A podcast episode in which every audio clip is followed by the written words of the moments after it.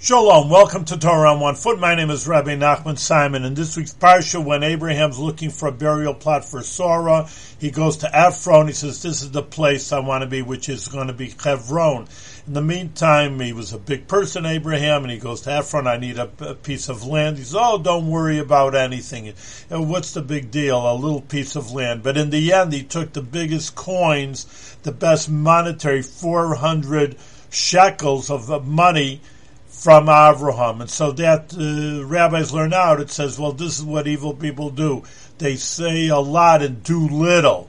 You know, everything is found free, and then, oh, they take the best thing. The best thing to do, of course, in Torah is don't say too much, and I pledge this, I pledge that, just to do it. So say little and do a lot, and we learn the opposite from Ephron in this week's parsha.